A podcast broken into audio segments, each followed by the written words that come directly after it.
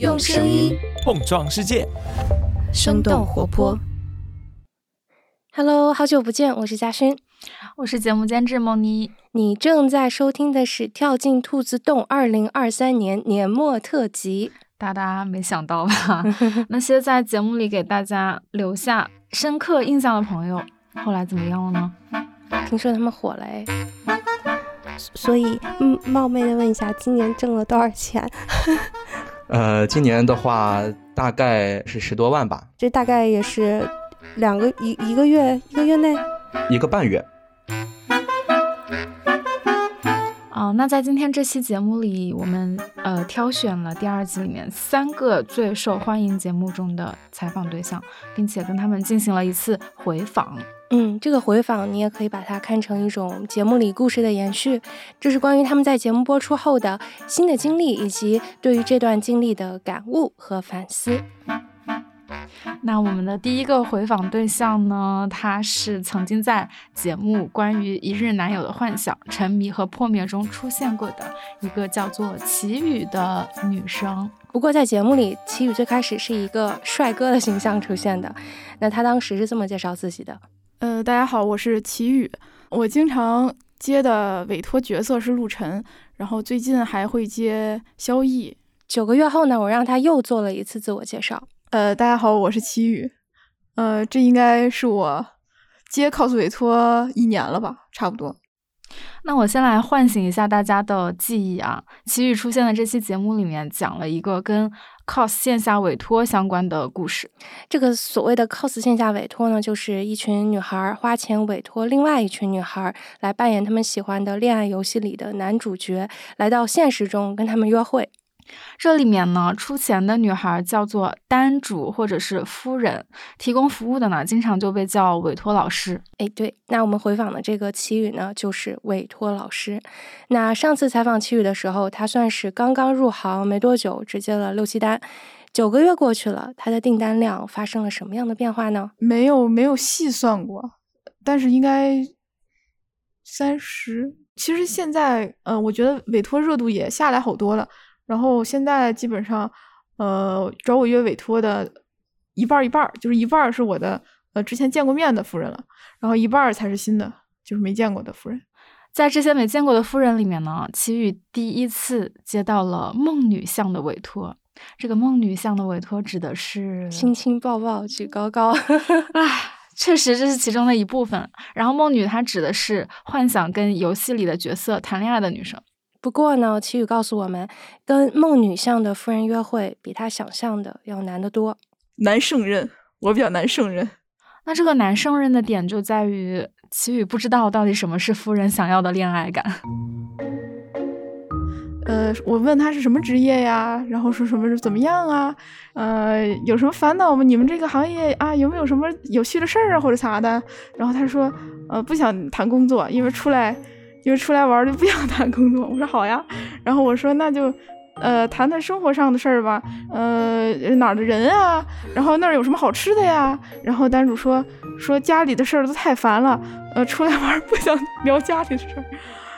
那个我又问他光夜什么时候入坑的啊，什么的。他说梦女向能不能不要提这些。齐宇说那天呢，他出的角色是乙女游戏《光与夜之恋》里的男主角之一萧逸。那这个萧逸呢，我记得也是梦妮在刚下载游戏之后最喜欢的一个角色，对吧？我记得你还给他昵称为哥哥。死去的记忆突然乍逝。对，就是做这期节目的时候，有一段时间我真的非常上头，但后来我就卸载了。不久之前萧逸过生日，然后腾讯还安排他给玩家打电话，我接通了一半，然后我就挂了，对不起。他跟你说啥了？电话里我忘了。好吧。然后我们回到齐宇的这次约会啊，在这个夫人连续否定了3个他提出的聊天话题之后，齐宇决定要少说话，多多发射爱的信号。我们那天在商场里头遛弯嘛，然后我就跟着他，就看到什么好玩的给他指啊，然后看到镜子了就耍个帅，然后挑个眉，回头击毙一下他，就是来一个。然后我们俩坐在咖啡店里，我给他贴美甲，然后他当时还挺高兴，拿那个手机录了一段。直到那天约会结束呢，戚玉把夫人送到了火车站，他都觉得哎，自己这恋爱谈的还挺不错。他是从外地特意过来的，然后我还我们俩一起去的火车站，我把他送走嘛。然后走了之后，他其实本来第二天还有戒断反应呢。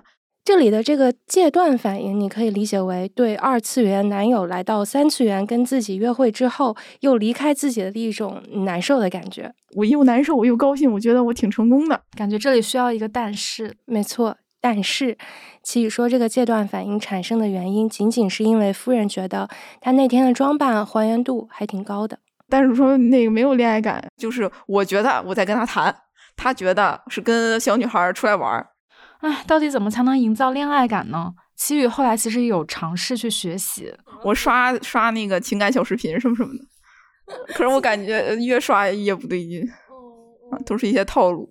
再后来戚玉发现这个所谓的恋爱感并没有任何模板，因为尽管游戏里的男主角只有一个，但每个女孩都在心里刻画了属于自己的版本。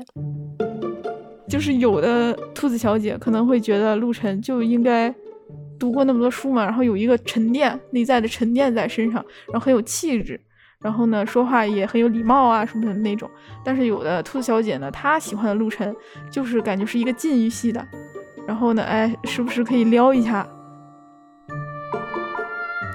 这听起来确实委托老师的工种还是挺难的哈，是挺难的又要因为你又要像二次元的那个角色，又得会谈恋爱，还能看懂女人的心，捕捉到敏感的情绪。所以呢，其实齐豫也有跟我们提到，在处理这种相对复杂的关系的时候，他会感受到一种挫败感。主要的原因也是觉得自己没办法像真正的男主一样，就是让这些小女孩们感觉到自己他们心目中最想感觉到的那种感觉，就感觉还是有落差，就相当于有点圆梦，感觉别人的梦没有圆的太好，有的时候然后就会陷入内耗。有想过就是不干，不过这种不干了的念头很快呢又会被来圆梦的女孩消除掉。我就跟着纠结的时候基本上都是月中，我不是月中开单嘛，然后就会有好多小姑娘来私信问我说，老师什么时候开单呀？下个月的单我们准备好了。然后我说开吧，因为毕竟有人感觉还是有人期待这一次约会，那既然有人期待就去干嘛。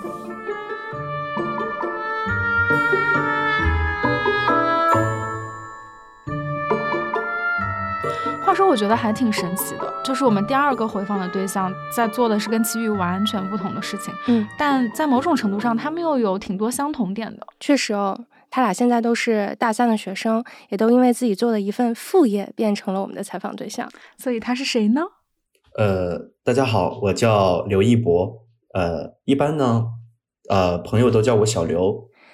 你可能已经不记得小刘是谁了，但如果你听过兔子洞第二季的节目，应该会对小刘的打字速度有点印象。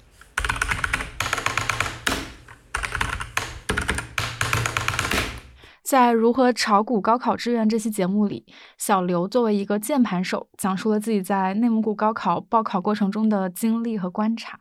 那这个高考报考系统呢，是内蒙古独有的一个实时动态排名的系统。在这个系统里，考生会被安排在不同的时间段登录一个网站，然后在有限的时间里呢，根据自己的学校排名和专业排名动态的去调整自己的志愿。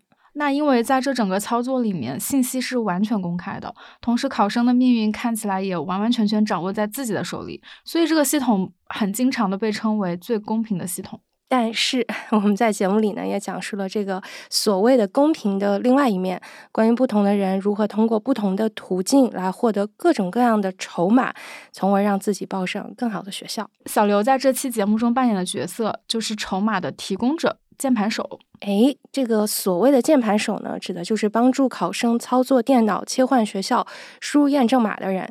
这类角色呢不容小觑，因为在这个分秒必争的系统里，如果你手抖输错了密码或者验证码，或者手速不够，那么很有可能会跟自己的理想学校擦肩而过。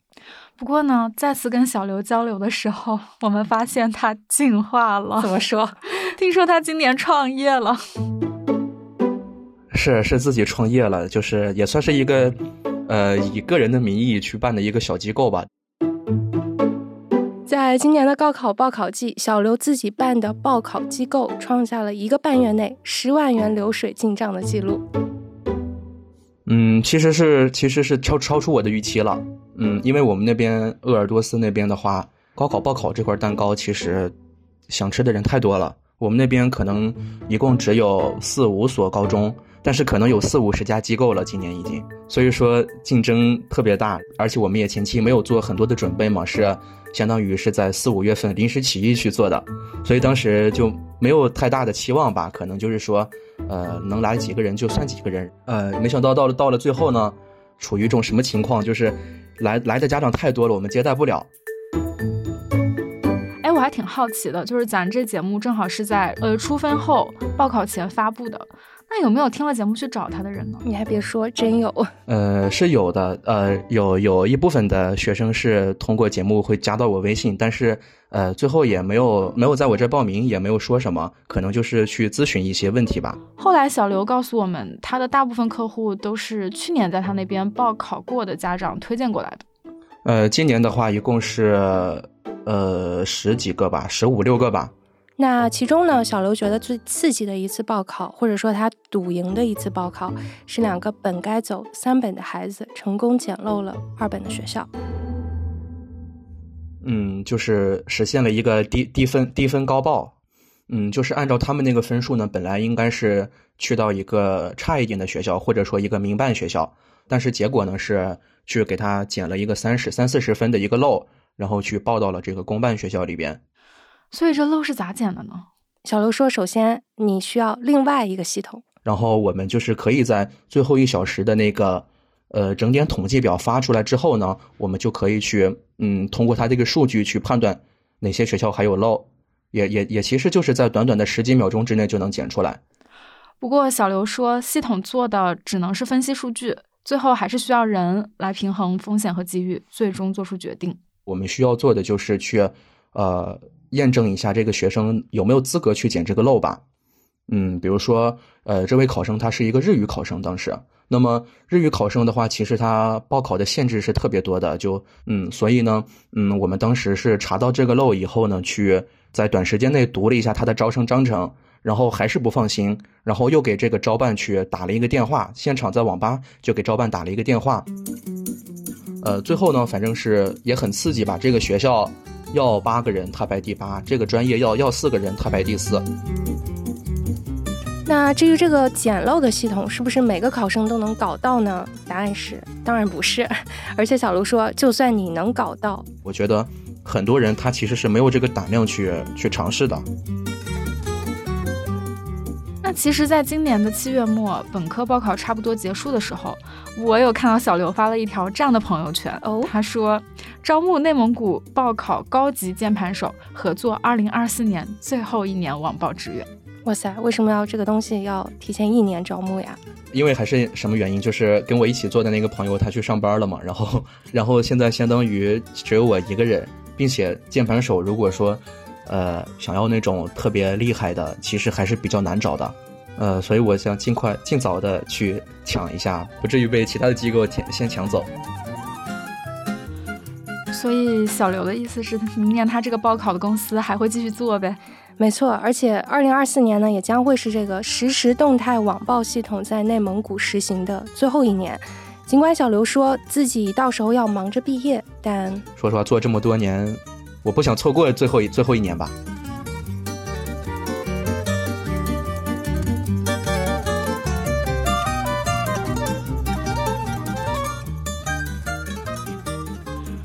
那我们最后一个回访的对象，也是感觉在节目播出后受到争议最多的一个人物哈。来自我们的 bonus 节目《打倒网络游戏为什么变成了他们的唯一出路》中，安徽人林。我是访游志愿者安飞林。再次跟您聊天呢，是在前几天他午休的时候。你现在是在那个羊毛衫店上班吗？是的哟，刚才下班了。挺好的，现在冬天了又可以卖了。是的，是的，对，能减轻一点负担，不然这个店里没有生意。其实，在节目播出后，零这个反对网络游戏的行动受到了很大的阻力，对不对？是的，其实，在节目播出后，零有一天哭着给我打过一次电话，大概意思就是她老公质问她说要继续反游还是要离婚，然后她当时是选择了离婚，结果呢，她老公就把她手机摔碎了。所以后来她离婚了吗？没有。这次跟他聊天的时候，他有说，他这个已经从那个反游的群里退出很久了。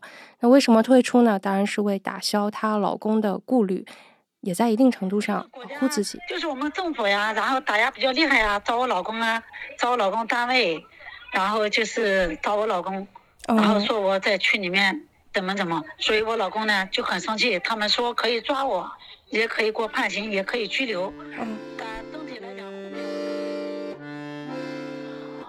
林跟我们说呢，那些曾经是反游群里的骨干们其实都面临着类似的处境。比如说在节目中出现过的来自山东的王大哥，那根据林的说法，因为被认定为越级上访，他已经被当地政府拘留了，那我们这边其实也联系不上他了。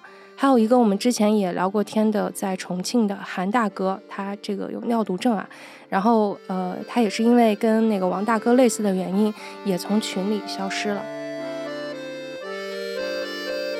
那林现在是怎么打算的？我感觉林本质上还是一个挺乐观的人吧。我们打电话的时候，他说他又重新进群了，而且他仍然坚持每天在抖音上发跟这个反对网络游戏相关的内容。那接下来呢，因为他不想影响老公的工作，还有儿子的这个前途，他决定走一步看一步。不过他说肯定还会继续跟着大家把反对网络游戏进行到底的。然后林呢还告诉了我一个他认为的好消息，中央共青团那里面下属可能属于中央共青团的青少年嘛研究所的所长，他们说一直这么多年都一直在研讨这个事情，网络游戏这个毒害，他也不断的接到老百姓的诉求，他很揪心。结果他一看还有这帮的人在一起抱团取暖，他感到很心疼。今天把那个问卷发到我们群里，要求我们就是每个人把真实情况给反映，那个问卷，他们来就是看看怎么样能用更好的办法来挽救着中国的孩子。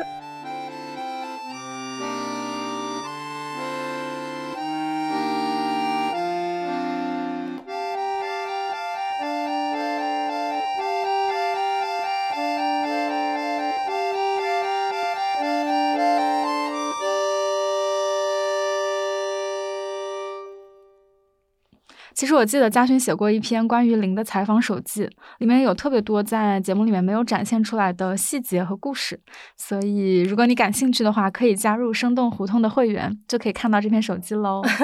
画风突转，我们开始带货了。对，当然啊，成为生动胡同的会员，不仅仅能看到包括我在内的各个节目的制作人撰写的幕后故事和采访手记，还可以免费参加我们举办的线上线下活动和收听到付费的内容。你可以在收 notes 侧面找到加入会员的方式来支持我们创作创新。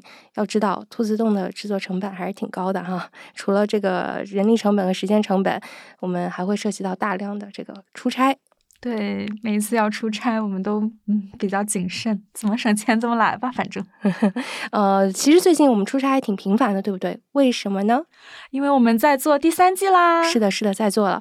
之前还有人问我是离职了吗，说看你节目好久不更新了，然后还有人在以前的节目里留言说宝宝怎么不更新了。哎，宝宝们在做了。那在这里要不要跟大家小小的剧透一下内容呢？好呀，那就先给大家一些关键词当做线索吧。那我开始了。女子健美冠军意外身亡。更大的肌肉虚荣心作祟，科技和药物，高压锅，以及最后一个犯罪。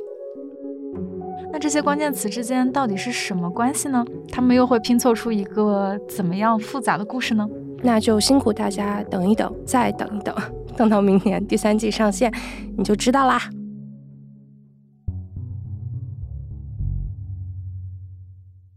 好啦，我们这期临时复活的节目就到这儿啦。最后，我也请每分钟打字速度460件的小刘给大家打了一段话。我觉得可以敲一个那个什么，比如说跳进兔子洞，祝大家新年快乐这样子的这样一段话。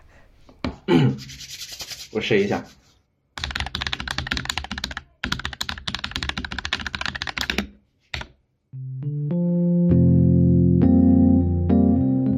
那就祝大家新年快乐，明年再见哦。